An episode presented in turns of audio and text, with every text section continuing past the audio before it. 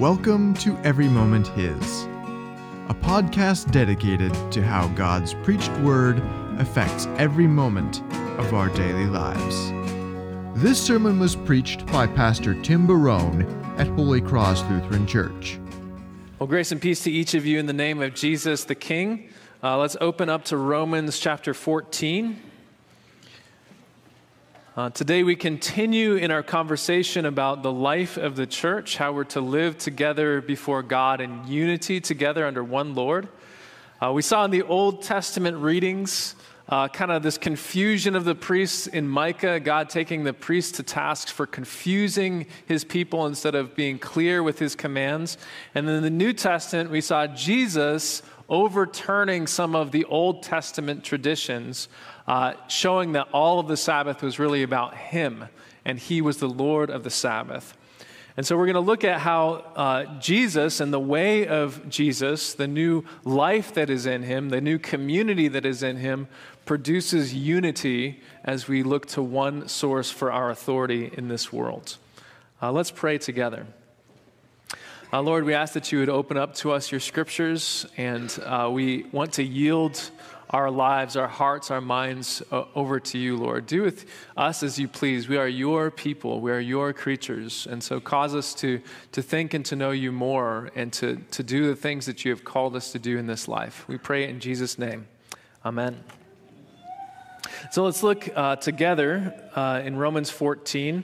I'll read beginning in verse thirteen as more instructions of how we are to live with one another in the church.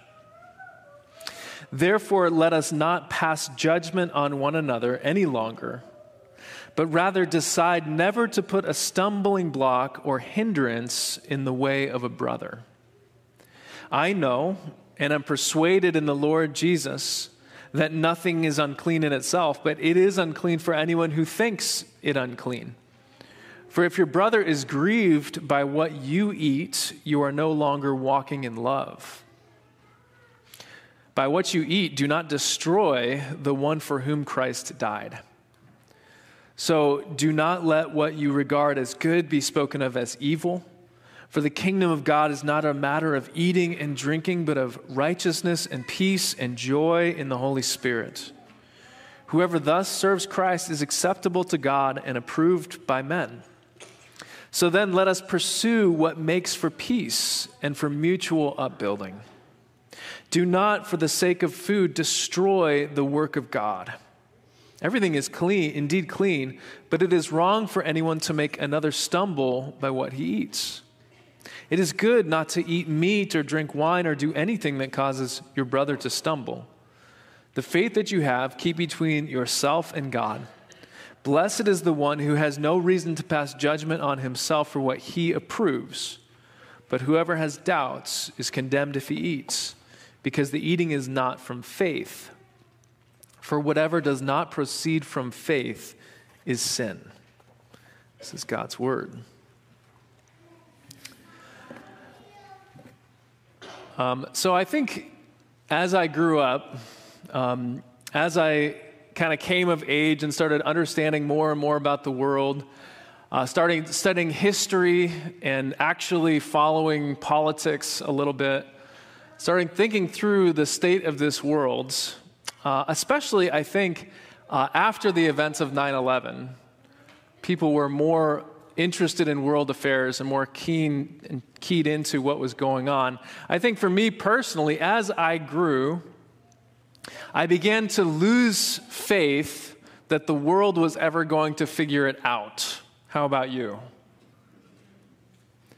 And it was actually kind of a painful thing to realize uh, that I think what really struck me is when social media kind of took uh, the front and center and uh, the politics in the United States became really vicious and we began to see that, I realized that normal people like you and me could not even hold a normal discourse with one another without fighting. And I realized that was the fundamental issue, that no one would ever be united uh, if they could not at least have a conversation with one another. And so I, I started to become very disillusioned about what, what we could even do about all of these things or what I should really hope for. And it was about that time uh, that I began to pay close attention to what Jesus was saying about unity in his church. Because it's something that I hadn't really considered fully, and I didn't recognize just how much of the New Testament was about this topic, about unity between the people of God under the lordship of Jesus. Uh, and so I want to show you that today, in our scripture, Paul is talking about nothing else than that, about how we as the people of God should display unity to the world. But I want to show you a few things first. And the first thing I want you to kind of uh, grab onto today is this, that Jesus' highest priority for us in the church is unity. It's maybe not what you would first consider, but Jesus' highest priority is that we would be united under his lordship and give a witness to the world because of this. That's his number one priority for you. And so a question I would have just right off the bat to reflect a little bit is, do you also share this as your highest priority? As you conceive of your life as a Christian and, and in the church, do you think my highest priority is to be united with the people that I worship with? Is to think of them as my family, is to have one heart and one mind as we all dwell under one Lord. Because this is what Jesus wants. If you were to ask Jesus what he wanted for Christmas, he would say he wants unity in his people. And so let's look at what Jesus says in John seventeen. This is known as the high priestly prayer. Jesus is praying for his disciples and for us who would follow. He says, I do not ask for these only, but also for those who will believe in me through their word, that they may all be one. Just as you, Father, are in me and I in you, that they may also be in us, so that the world may believe that you have sent me. Isn't that interesting? He's praying for you, that we would be one with one another in the same way that he is one with the Father. Now, they're pretty tight, I think. And he wants that same kind of relationship for us. He wants to unite us in. So the first thing that we could say is this rebukes any idea of individualistic Christianity, any idea of consumeristic Christianity. I'm going to find the church that suits my needs. I'm going to find the church that gives me what I want. I'm going to be someone who just consumes. No. The vision of the church from Jesus' perspective is those people who are gathered together into oneness. And if we have a different idea about the church, we're wrong. Uh, second, let's look at uh, what Paul says in Ephesians, similar kind of idea. He says this about the church. He gave the apostles, the prophets, the evangelists, the shepherds, the teachers to equip the saints, that's you, for the work of ministry, for building up the body of Christ. Will you read this yellow text with me? Until we all attain to the unity of the faith and the knowledge of the Son of God to mature manhood to the measure and stature of the fullness of Christ.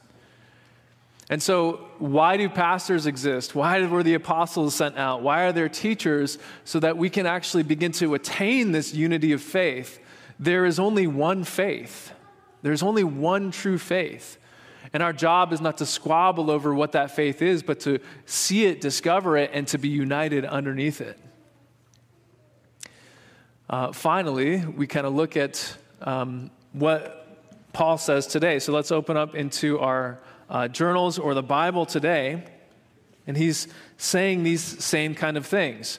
Now, I want to kind of give a caveat because um, here he's talking about food laws, which seemed to be the particular issue going on at the church in Rome, that there was Jewish background Christians and there was Gentile background Christians, and they had very different ideas about what was acceptable, and he's trying to help them navigate to that. I don't think any of you are dealing with food law issues today, are you? Probably not, but the principles that he puts forward, we can apply for our own unity as a church too. So look what he says in verse thirteen. He says, therefore, let us not pass judgment on one another any longer, but rather decide never to put a stumbling block or hindrance in the way of a brother.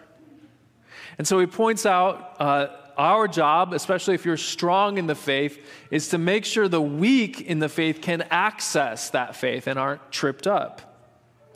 Uh, look down to verse nineteen with me. He says, so then let us pursue what makes for peace and for mutual upbr- upbuilding. This is the work of the church, is to build each other up. And then in verse twenty, he says, do not for the sake of food destroy the work of God. And so the general ethic here is that of love, right? In the things that are non-essential, not commanded or forbidden by God, we are to defer to the weaker person and make sure that those who are strong are making sure that the weak are cared for. So that's the general principle, the general ethic he's giving us. And so here's maybe one way that, to summarize that, is that we must be united on essentials and patient about non-essentials. This is what Pastor John was talking about uh, yesterday as well. That we have this obligation to be united for what God has said, but for those things that are not commanded or forbidden, we need, need to be patient with one another and not make those into essential pieces. And so let's think about this. It might be a little bit of fun. What are the essential things that we would uh, live and believe in? What are those things? One, it's essential, not optional, that we gather to hear God's word, right? Jesus says, uh, abide in me and I will abide in you. Apart from me, you can do nothing, but in me you will bear much fruit. Hebrews ten says, don't neglect to meet together as some are in the habit of doing, but encourage one another all, all the more as you see the day drawing near. And so we hear from the scriptures, this is one of the non-essential, or one of the essentials, non-optional parts of our life is to gather around the word of Christ, the word of God.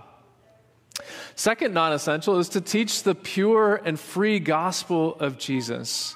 That when Jesus said on the cross, it is finished, he means your entire salvation project. The entire salvation of the world is finished on the cross. And so we don't add to that.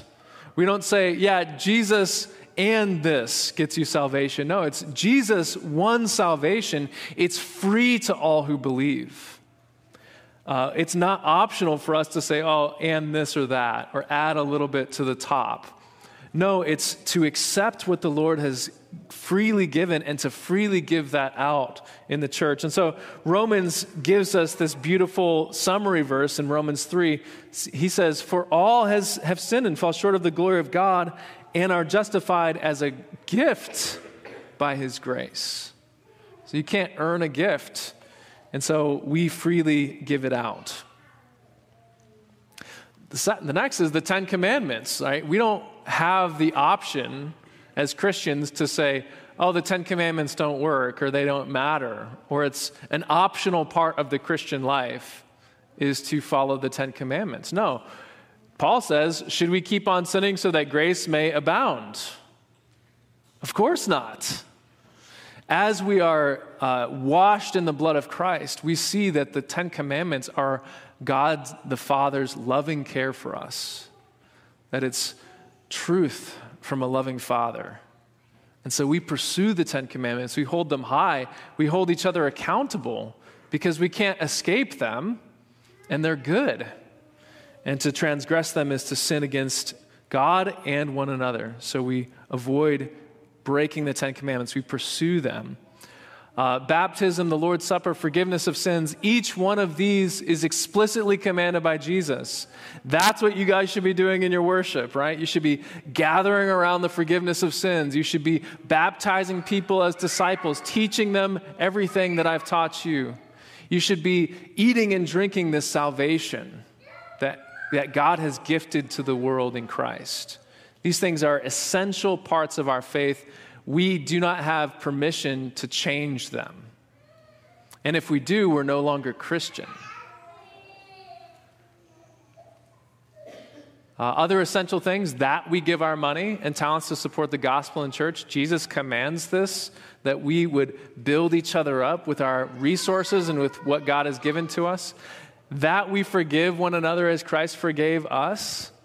I think this is one of the most difficult for us is we are called to forgive people in our lives who harm us when they ask for our forgiveness. And we cannot deny that command from our Savior. Instead, we have to always be ready to have a heart that's willing to forgive, and that we walk together in love. These are non-essential or non-optional. They are essential parts of what it means to be a Christian community. And we, following our shepherd, find a good home under these things. But then there's things that are non-essential, right? What are some of those things? How we study God's word. There's no prescription in the Bible that says we have to get up at six thirty a.m. to study our Bible. There's no prescription that says, you know what, you have to use a lectionary system in readings in church prescribed. You know, we're going through Romans. We'll have gone through it for about ten months. Not every church is doing that. There's a lot of freedom in how we absorb God's word and how we learn about it, right? The methods of teaching faith to the young, you might, might surprise you, but the word confirmation is not in the Bible. And there's a lot of freedom. You don't have to teach confirmation one way or another. It's not an essential command from God. And so we are free to change it if it's useful for building up the body. Don't throw things at me. It's true. How long Christian gatherings are? How long should we meet together as Christians? How long should we hear sermons? How long should we dwell in God's word? I have some friends in Botswana, and they're translating the Bible, actually, into the native language there. And when they go to church, they go to church for three to four hours. And there's a meal in between. And they just keep going. They just keep singing. It's like they were telling me, I don't know if my, my voice is ever going to come back. But these things are optional. Now, if I tried that here in this community, would that be okay? We would struggle. But what I'm trying to point out to you is this is an optional. It's a non-essential. We have the freedom to develop this kind of worship if we wish, but it might not be good and beneficial for building up the body of Christ. What about if we use a common or individual cup in communion? Some churches always have the common cup. Some churches only have the individual cup. There's no command from God. The command is eat and drink for the forgiveness of sins, wine and bread, right? Bless this for the sake of my people. But there's no command on how we should do that. And so there's freedom to do this. Believe it or not, even with COVID, common cup is acceptable. It's okay. So these are non-essential pieces uh, that we need to be patient on. Other non-essential ones, what kind of instruments we use in worship. Some people think there's only going to be an organ in heaven. That's not true, right? We can we have freedom to use all kinds of instruments to praise our God, to lift his name high. There's a, also going to be an organ in heaven, right?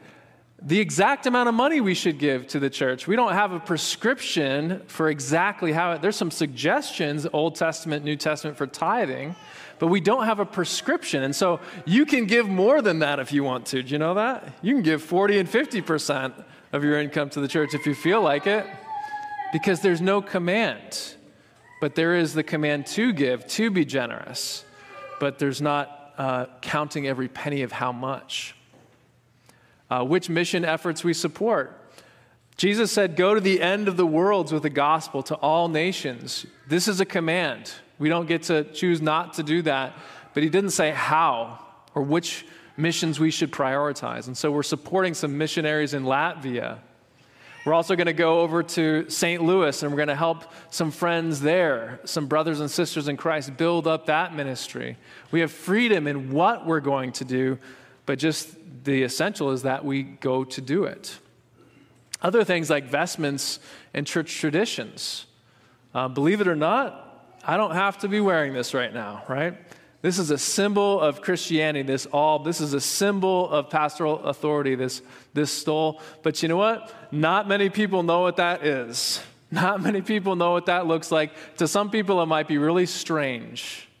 And so if it's useful for teaching the Christian faith, I'll wear it, I'll use it. If it's not useful for teaching people, if they're like, why are you wearing a, a Halloween costume? That's not for a month or so. Then it's not useful. It's not an essential part of the Christian walk.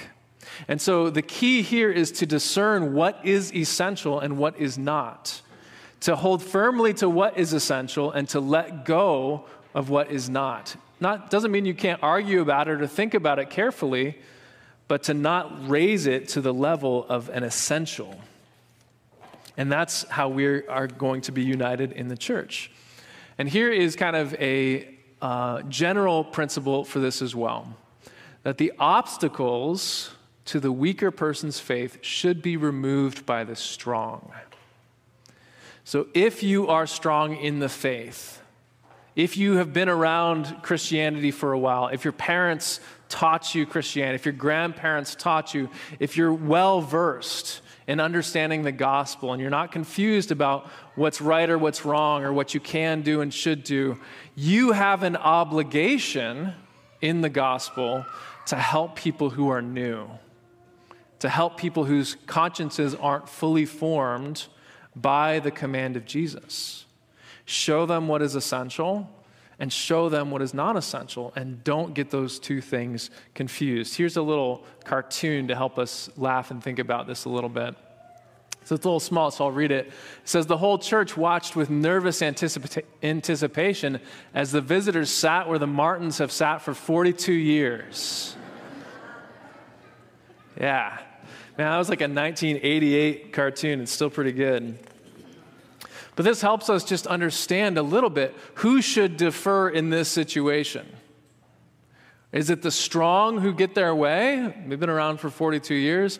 Or is it the weak who are deferred to, to help them not obtain a stumbling block, to clear the way so that they can get to the gospel? Here's what Paul says in verse twenty. He says, do not for the sake of food destroy the work of God. Do not for the sake of something that's not essential destroy what is essential, the faith in a brother or a sister. And of course, we're not struggling with food, so I'm just going to encourage you to fill this blank in, right? Whatever it might be, do not for the sake of something non-essential destroy the faith, someone that Jesus died for. That's how we're to operate as the church. That's how we're to pursue unity. And so what if there's kids being rambunctious during the service and you're like, I can't concentrate. I can't get the gospel. I need this. Can't they figure it out? What about the opposite of that? They need to hear the gospel. Maybe I can help them to get closer to the Lord rather than insisting that my needs are catered to, right? Or what should we wear to church? What clothing should we wear? I think it's a good piety that a lot of people are like, if I'm going to church, I'm going to wear at least some buttons on my shirt, right? People have this ingrained in their minds that they should give their best to God. They should dress up a little bit. They should show honor and respect. But you know what? God desires mercy and not sacrifice. And so it's a temptation to say when someone comes into church seeking the gospel and they're wearing sweatpants and a ball cap, to make that a thing, right? To make that the biggest issue in the room, and to elevate it into an unhealthy place. Not saying you should just be a slob everywhere you go, but it's not the essential part of the gospel. The essential part is that Jesus died for sinners. A non-essential is what you're wearing when you encounter him. So we have to be careful about this and to think through, are we putting stumbling blocks in front of anyone? Are we keeping anyone back from encountering the gospel? A more serious one might be the way that we use our money, uh, because God desires to love the poor. And so if we're not cautious about what we, what we wear even, what we drive, what we eat, and what we drink, if we're not careful, we could alienate them instead of bringing them close and showing them welcome. The key is in all circumstances we are to pay attention to those who are more weak among us and to alter our behavior so that they can be accommodated. Uh, finally, there's a, a principle I think we should take away, and it's at the very end of this passage in verse twenty-three.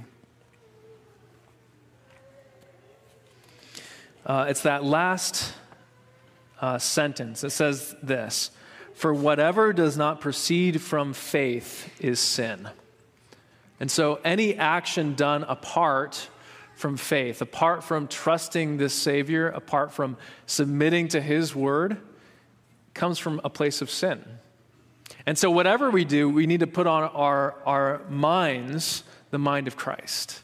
And we need to think about how we are to be a living sacrifice before the world, and to be careful about the actions, the words that we're saying, as we do it with reference to Jesus and not apart from the work and the word of Jesus. I want to take you to one final picture in the scriptures, and this is at the very end. The very end of the world, at the very end of God's victory. In the book of Revelation, there's this picture uh, in Revelation seven. And I think if you're fed up and tired of the world's failures to achieve true unity, uh, look up this passage and meditate on it. This is what Saint John sees in this vision. He says, "After this I looked, and behold, a great multitude that no one could number, from every nation, from all tribes and peoples and languages, standing before the throne and before the Lamb." What do you see? Uh, people are all included, right? There is an essential. They are around the Lamb of God in the throne. But you know what? They come from different languages, different traditions, different expectations, different cultures, but somehow God has brought them all into one place and united them fully. Can the world produce that? I don't think so.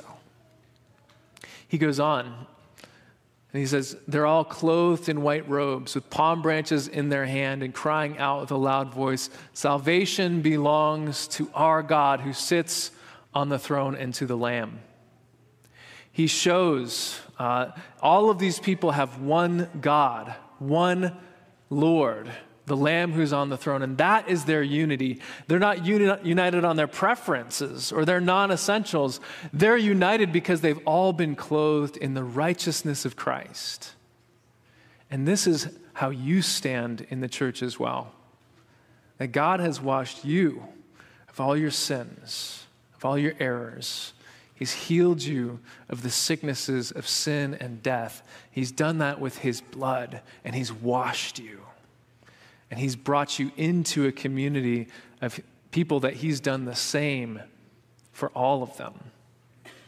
And so as we learn to live together in anticipation of the great day that's described here, we learn to live with each other in love, worshiping the one who has clothed us in righteousness and made us all to be His children. Let's pray. Uh, Lord, we ask that You would continually unite Your church, uh, both here at Holy Cross and throughout the world.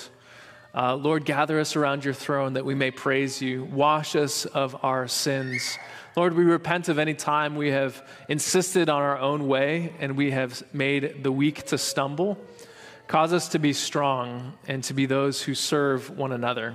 And we pray in the name of Jesus. Amen.